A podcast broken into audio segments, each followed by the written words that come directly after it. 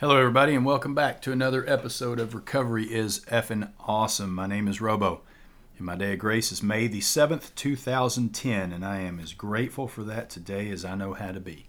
Uh, I want to thank y'all for joining me today and giving me a listen, taking time out of your busy schedule. I do appreciate it.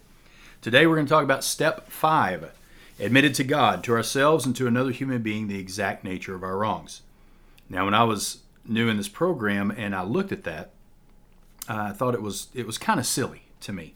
You know, we admitted to God. Well, if God is this omnipotent, all powerful, all knowing being, He already knows, right? He knows everything that I did, everything that I thought, everything that I felt. Uh, admitted to ourselves. Well, you know, I kind of know the author to that story, right? And to another human being, the exact nature of our wrongs. To another human being, you mean I am supposed to tell another person uh, all of my my my whole life story, my thoughts, my actions, um, all the traumatic stuff that happened to me. Um, you know, fat chance. You know that that shit that ain't happening. Uh, and then my sponsor gave me two books. Gave me gave me our, our hymnal, and he gave me the 12 and 12. And I'd like to read uh, out of both of those today uh, because this kind of it changed my mindset.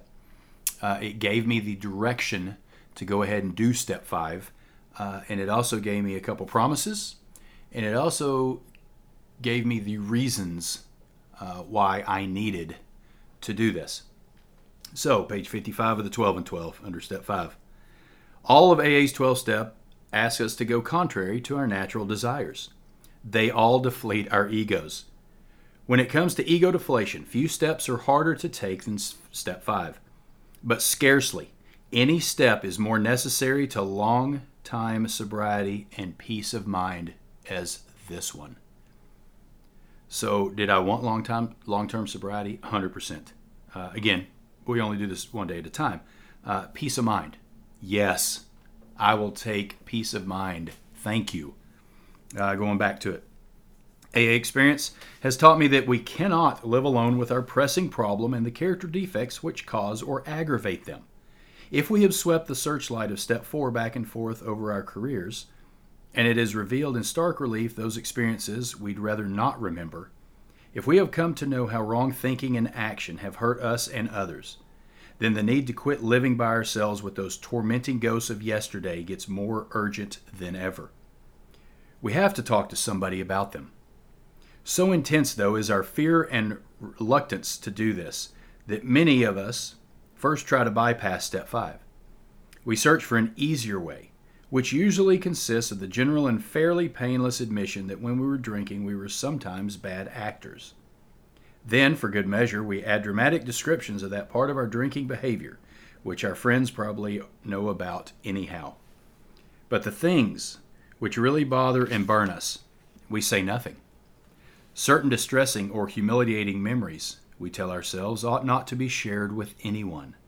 These will remain our secret. Not a soul must ever know. We hope they'll go to the grave with us. Yet, if AA's experience means anything at all, this is not only unwise, but is actually a perilous resolve. Few muddled attitudes have caused us more trouble than holding back on step five. Some people are unable to stay sober at all. Others will relapse periodically until they really clean house. Kind of want to stop there for a second. This tells me that some people are unable to stay sober at all unless we do step five. Right? So, my chance of going back to that horrible, miserable, painful existence that I was living prior to coming in the program, uh, that's out there if I don't do step five. All right, back to the book. Even AA old timers, sober for years, often pay dearly for skimping this step. They will tell how they tried to carry the load alone, how much they suffered of irritability, anxiety, remorse, and depression, and how, unconsciously seeking relief, they would sometimes accuse even their best friends of the very character defects they themselves were trying to conceal. They always discovered that relief never came by confessing the sins of other people. Everyone had to confess his own. This practice of admitting one's defects to another person is, of course, very ancient. It has been validated in every century, and it characterizes the lives of all spirit- spiritually centered and truly religious people. But today, religion is by no means the sole advocate of this saving principle. Psychiatrists and psychologists point out the deep need in every human being has for practical insight and knowledge of his own personality flaws and for a discussion of them with an understanding and trustworthy person. So far as alcoholics are concerned, AA would go even further. Many of us would declare that without a fearless admission of our defects to another human being, we could not stay sober. I want to read that sentence again. Most of us would declare that without a fearless admission of our defects to another human being, we could not stay sober. That's the second time this the 12 and 12 has told me that I may not stay sober if I don't do step 5. Back to the book. It seems plain that, gra- that the grace of God will not enter to expel our destructive obsessions until we are willing to try this. What are we likely to receive from step 5? Here we go. What am I getting out of this if I do it? For one thing, we shall rid, we shall get rid of that terrible sense of isolation we've always had. Almost without exception, alcoholics are tortured by loneliness.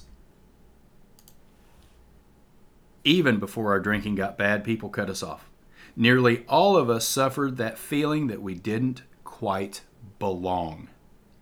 Either we were shy and dared not to draw near others, or we were apt to be nosy good fellows craving attention and companionship, but never getting it, at least to our way of thinking. Wow. There was always that mysterious barrier we could neither surmount nor understand. It was if we were as it was as if we were actors on a stage, suddenly realizing, excuse me, that we did not know a single line of our parts. That's one reason we loved alcohol too well. It did let us act extemporaneously, but even Bacchus boomeranged on us. We were finally struck down and left in terrified loneliness. When we reached AA for the first time in our lives, we stood among people who seemed to understand. The sense of belonging was tremendously exciting. We thought the isolation problem had been solved. But we soon discovered that while we weren't alone anymore in our social in the social sense, we still suffered many of the old pangs of anxious apartness. Until we had talked with complete candor of our conflicts and had listened to someone else do the same thing, we still didn't belong. Step 5 was the answer. It was the beginning of a true kinship with man and God. This vital step, which also means by which we begin to get the feeling that we could be forgiven no matter what we had thought or done. Often it was while working on this step with our sponsors or spiritual advisors that we first felt truly able to forgive others, no matter how deeply we felt they had wronged us. Our moral inventory had persuaded us that all around forgiveness was desirable. But it was only when we resolutely tackled step five that we inwardly knew we'd be able to receive forgiveness and give it too. Another great dividend we may expect from confiding our defects to another human being is humility, a word often misunderstood. To those who have made progress in AA, it amounts to a clear recognition of what and who we really are followed by a sincere attempt to become what we could be. Therefore, our first practical move toward humility must consist of recognizing our deficiencies. No defect can be corrected unless we clearly see what it is. But we shall have to do more than see. The object, the objective, look at ourselves we achieved in step four was, after all, only a look. All of us saw, for example, that we lacked honesty and tolerance, that we were beset at times by attacks of self pity or delusions of personal grandeur. But while this was a humiliating experience, it didn't necessarily mean that we had yet acquired much actual humility. Though now recognized, our defects were still there. Something had to be done about them, and we soon found that we could not wish or will them away by ourselves. More realism, and therefore more honesty about ourselves, are the great gains we make under the influence of step five. As we took inventory, we began to s- suspect how much trouble self delusion had been causing us. This had brought a disturbing reflection. If all our lives we had more or less fooled ourselves, how could we now be so sure that we still weren't self deceived? How could we be certain that we had made a true catalog of our defects and had really admitted them even to ourselves? Because we were still bothered by fear, self pity, and hurt feelings, it was probable we couldn't appreciate ourselves fairly at all. Too much guilt and remorse might cause us to dramatize or exaggerate our shortcomings. Or anger and hurt pride might be the smokescreen under which we were hiding some of our defects while we blamed others for them. Possibly, too, we were still handicapped by many liabilities, great and small, we never knew we had. Hence, it was most evident that a solitary self appraisal and the admission of our defects based upon that alone wouldn't be nearly enough. We've had to have outside help if we were surely to know and admit the truth about ourselves, the help of God and another human being. Only by discussing ourselves, holding back nothing, only by being willing to take advice and accept direction could we set foot on the road to straight thinking, solid honesty, and genuine humility. Yet many of us still hung back. We said, Why can't God, as we understand Him, tell us where we were astray? If the Creator gave us our lives in the first place, then He must know every detail where we have since gone wrong. Why don't we make our missions to Him directly? Why do we need to bring anyone else into this? At this stage, the difficulties of trying to deal rightly with God by ourselves are twofold. Though we may at first be startled to realize that God knows all about us, we are apt to get used to the quite quickly. Somehow, being alone with God doesn't seem as embarrassing as facing up to another person. Until we actually sit down and talk aloud about the what we have so long hidden, our willingness to clean house is largely largely theoretical. When we are most honest with ourselves, I'm sorry, when we are honest with another person, it confirms that we have been honest with ourselves and with God. The second difficulty is this what comes to us alone may be garbled by our own rationalization and wishful thinking. The benefit of talking to another person is that we can get his direct comment and counsel on our situation. And there can be no doubt in our minds what that advice is. Going it alone in spiritual matters is dangerous. How many times have we heard well intentioned people claim the guidance of God when they all too plain they were sorely mistaken? Lacking both practice and humility, they had deluded themselves and were able to justify the most errant nonsense on the ground that this was what God had told them. It is worth noting that people of very high spiritual development almost always insist on checking with friends or spiritual advisors the guidance they feel and have received from God. Surely, then, a novice ought not to lay himself open to the chance of making foolish, perhaps tragic, blunders in this fashion. While the comment or advice of others may be no mean infallible, it is likely to be far more specific than any direct guidance we may receive when we are still, still so inexperienced in establishing contact with a power greater than ourselves. Our next problem will be to discover the person in whom we are to confide. Here we ought to take much care, remembering that prudence is a virtue which carries a high rating. Perhaps we shall need to share with a person facts about ourselves which no others ought to know. We shall want to speak with someone who is experienced, who not only has stayed dry, but able to surmount other serious difficulties. Difficulties perhaps like our own. This person may turn out to be one's sponsor, but not necessarily so. If you have developed a high confidence in him and his temperament and problems are close to your own, then such a choice will be good. Besides, your sponsor already has the advantage of knowing something about your case. Perhaps, though, your relation to him is such that you would care to reveal only part of your story. If this is the situation, by all means do so, for you ought to make it a beginning as soon as you can. It may turn out, however, that you choose someone else for more difficult and deeper revelations. This individual may be entirely outside of AA, for example, your clergyman or your doctor. For some of us, a complete stranger may prove the best bet. The real test of the situation are your own willingness to confide and your full confidence is in the one with whom you share your first accurate self survey. Even when you found the person, it frequently takes great resolution to approach him or her. No one ought to say the AA program requires no willpower. Here is one place you may require it may require all you got. Happily though, the chances are that you will be in for a very pleasant surprise. When your mission is carefully explained, and it is seen by the recipient of your confidence how helpful he can really be, the conversation will start easily, and you will soon become eager. Before long, your listener may well tell a story or two about himself, which will place you even more at ease. Provided you hold back nothing, your sense of relief will mount from minute to minute. The dammed up emotions of years break out of their confinement and miraculously vanish as soon as they are exposed. As the pain subsides, a healing tranquility takes place.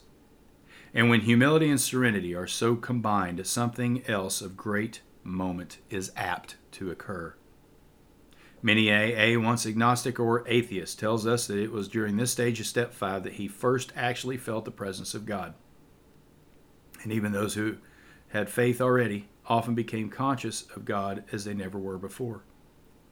This feeling of being at one with God and man, this emerging from isolation through open and honest sharing of our terrible burden of guilt, brings us to a resting place where we may prepare ourselves for the following steps toward a full and meaning sobriety. Wow, that is some powerful stuff right there. And that's just the 12 and 12. Wait till we get to the book. As a matter of fact, page 72 of our hymnal, it leads off the chapter called Into Action. And, and this is where um, my program, my program, went from working this thing to living it. This is, is where I felt all of the the baggage that I carried around for years and years, and the stuff that I drank at, and the stuff I drank for, and the stuff I drank to hide all of that that just traumatic stuff. This is where my program, my serenity, and my life changed for the better. So, page 72. Into action. Having made a personal inventory, what shall we do about it?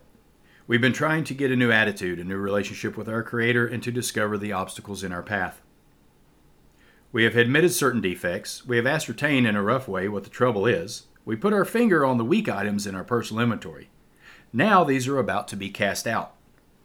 This requires action on our part, which, when completed, will mean that we have admitted to God, to ourselves, and to another human being the exact nature of our defects. This brings us to the fifth step in the program of recovery mentioned in the preceding chapter. This is perhaps difficult, especially discussing our defects with another person. We think we have done well in admitting these things to ourselves. There is doubt about that. In actual practice, we usually find a solitary self appraisal insufficient. Many of us thought it necessary to go much further. We will be more reconciled to discussing ourselves with another person when we see good reason why we should do so. The best reason first. Here it comes again. If we skip this vital step, we may not overcome drinking. There it is again. If I do not do step 5. If I do don't do step 5 honestly, open openly and willingly because I believe everything this book says, it says we may not overcome drinking. Back to the book. Time after time, newcomers have tried to keep themselves certain facts about their lives. Trying to avoid this humbling experience, they have turned to easier methods. Almost inevitably, they got drunk. Having persevered with the rest of the program, they wondered why they fell. We think the reason is they never completed their house cleaning. They took inventory all right, but hung on to some of the worst items in stock. They only thought they had lost their egoism and fear. They only thought they had humbled themselves. But they had not learned enough of humility, fearlessness, and honesty in the sense we find it necessary until they told someone all their life story. More than most people, the alcoholic leads a double life. He is very much the actor. To the outer world, he presents a stage character. This is the one he likes to, his fellows to see. He wants to enjoy a certain reputation, but knows in his heart he doesn't deserve it. The inconsistency is made worse by the things he does on his sprees. Coming to his senses, he is revolted at certain episodes he vaguely remembers. These memories are a nightmare. He trembles to think someone might have observed him. As fast as he can, he pushes these memories far inside himself. He hopes they will never see the light of day. He is under constant fear and tension. that makes for more drinking. Psychologists are inclined to agree with us. We have spent thousands of dollars for examinations. We know but few instances where we have given these doctors a fair break. We have seldom told them the whole truth, nor have we followed their advice. Unwilling to be honest with these sympathetic men, we were honest with no one else. Small wonder why many in the medical profession have a low opinion of alcoholics and their chance of recovery. I'm going to stop right there. Right? I can't tell you how many times I went to the doctor for, you know, whatever. Like, oh, well, how, you know, of course, on the questionnaire, they ask how much you drink.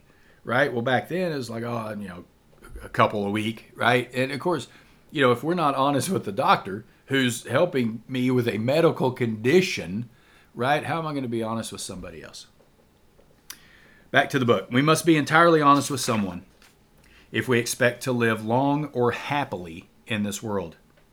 Rightly and naturally, we think well before choosing the person or persons with whom to take this intimate and confidential step. Those of us belonging to a religious denomination which requires confession must, and of course, will want to do this prom- uh, properly appointed authority whose duty is to receive it. Though we have no religious connection, we may still do well to talk with someone ordained by an established religion. We often find such a person quick to see and understand our problem. Of course, we sometimes encounter people who do not understand alcoholics. If we cannot or would not rather do this, we search for an acquaintance for a closed mouth, understanding friend. Perhaps our doctor or psychologist will be the person. It may be one of our own family, but we cannot disclose anything to our wives or our parents which will hurt them or make them unhappy. We have no right to save our own skin at another, another person's expense. Such parts of our story we tell to someone who will understand yet be unaffected. The rule is we must be hard on ourselves, but always considerate of others. Notwithstanding the great necessity for discussing ourselves with someone, it may be if it may be someone so situated that there is no suitable person available. If that is so, the step may be postponed only, however, if we hold ourselves in complete readiness to go through with it at the first opportunity. We say this because we are very anxious when we talk to the right person. It is important that he be able to keep a confidence, that he fully understand and prove what we're driving at, that he will not try to change our plan, but we must not use this as a mere excuse to postpone. I'm going to stop right there. So, this book was written in the 30s. Um, there are far more uh, AA groups, there are far more um, AA members who we can talk to now. So um, if you're thinking about postponing step five and looking at this like I did, like as a loophole, right? Um, I would say don't. Um, I was terrified when I went into it. I didn't want to tell my sponsor, you know, everything. Um, but, you know, twice in the big book, twice in the 12 and 12, it told me if I don't do this, then that, that my chances of, of staying sober uh, are not very good. So, uh, if if you don't have a sponsor, and if you don't go to church, and you're very uh, untrustworthy of a lot of people, like I was, um, you need to find someone, someone uh, in the program to do step five with, because I it is imperative. It was imperative for my sobriety that I do this. And I, I, I, if I'm being completely honest, I was scared shitless going in because if I told him my whole life story, he was a friend of mine. Um, he may not, it might change his opinion of me. Um, but when I came out on the other side, it, his opinion of me did not change. Um, and I felt better. And I got to, I got to live in this program. And, uh, you know, things started looking up. It was awesome. So don't postpone if you can. Uh, back to the book. When we decide who is to hear our story, we waste no time. Excuse me, we have a written inventory and we are prepared for a long talk. We explain to our partner what we're about to do and why we have to do it. He should realize that we are engaged upon a life and death errand. Most people approaching this way will be glad to help, they will be honored by our confidence. We pocket our pride and we go at it illuminating every twist of character, every dark cranny of the past. Once we have taken this step, withholding nothing, we are delighted. We can look the world in the eye. We can be alone at perfect peace and ease. Our fears fall from us. we begin to feel the nearness of our Creator. We may have had certain spiritual beliefs, but now begin to have a spiritual experience. That feeling that the drink problem has disappeared will often come strongly. We feel we are on the broad highway walking hand in hand with the Spirit of the universe. I can't tell you how emotional this one paragraph is. Right? We go at it. We, we, we're honest and we're open with another human. We actually break down this wall of, of screw you, I ain't trusting anybody, and actually let somebody in because if we don't, we may drink. And if we drink, we may not make it back to the program. We may die. We are on a life and death errand.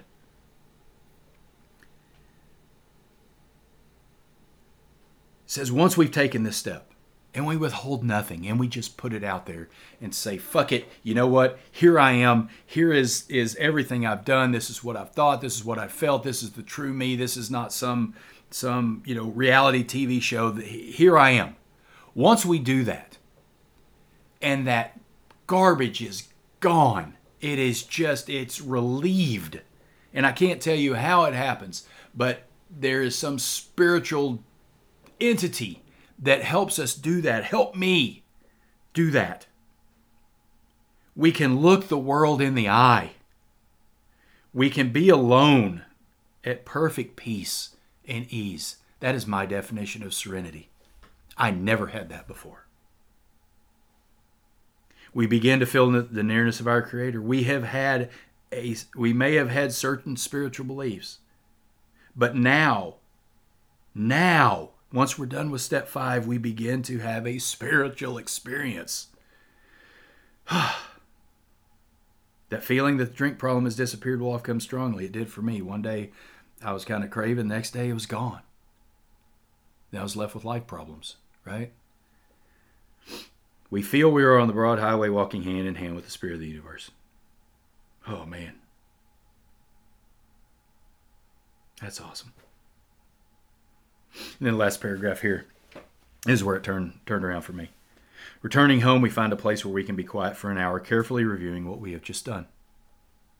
We thank God from the bottom of our heart that we know Him better. Taking this book down from our shelf, we turn to the page which contained this 12 steps, carefully reading the first five proposals. We ask if we have admitted anything, for we are building an arch through which we shall walk a free man at last. For we are building an arch through which we shall walk a free man at last. Kids, this is some powerful shit right here. And I guarantee anybody who has gone through step five, you just you ask them about that feeling when they're done. If they don't get emotional, whew. Is our work solid so far? Are the stones properly in place? have we skimped on any on the cement put in the foundation? Have we tried to make mortar without sand? All that's telling me is we're building an arch through which we shall walk a free man at last. After all those years of drinking, after all that torment that I did to myself and everybody else around me. We're building an arch through which we shall walk a free man at last. Right? We need to get the stones properly in place. We need to make the right amount of cement for our floor that we're building. It means that we admitted nothing, omitted nothing. We admitted everything, omitted nothing. And that is step five. You know, it says returning home, we found a place where we can be quiet for an hour. Well, you know, I had small kids at the time, or young kids at the time, so you know, the only place I could find was my closet. So I went in the closet and uh, thought about what I'd done like honestly thought about it. And thank God of my understanding is that, you know, to let me go through with it finally. Um, you know, and, and it was at that point that uh, that all the baggage it just it it just it it was gone. Right, I didn't feel that weight. I didn't feel the pressure. I didn't feel um, the resentment toward myself. I didn't feel anxiety. I didn't. I, it was no. All those negative feelings were gone and I felt lighter. And I know it sounds weird and, and, and strange, but but it's true. And at this point, I started to be able to live this program, to make this program my lifestyle. and it, it's amazing. It is absolutely amazing. So, for those of you who are listening who are new in sobriety, keep working the steps, work them in order, work them with a sponsor who's actually worked them the steps themselves through this book because this book is uh, designed for living. This book is will allow us to have a spiritual experience uh, with a power greater than ourselves, which will solve all of our problems, not just our drinking problem, all of our problems, because it says so. And my experience is that is true. Yeah, step five is is a turning point. So if you're new, keep chugging along, keep plugging, stick around, do the work, honest, open minded, and and willing.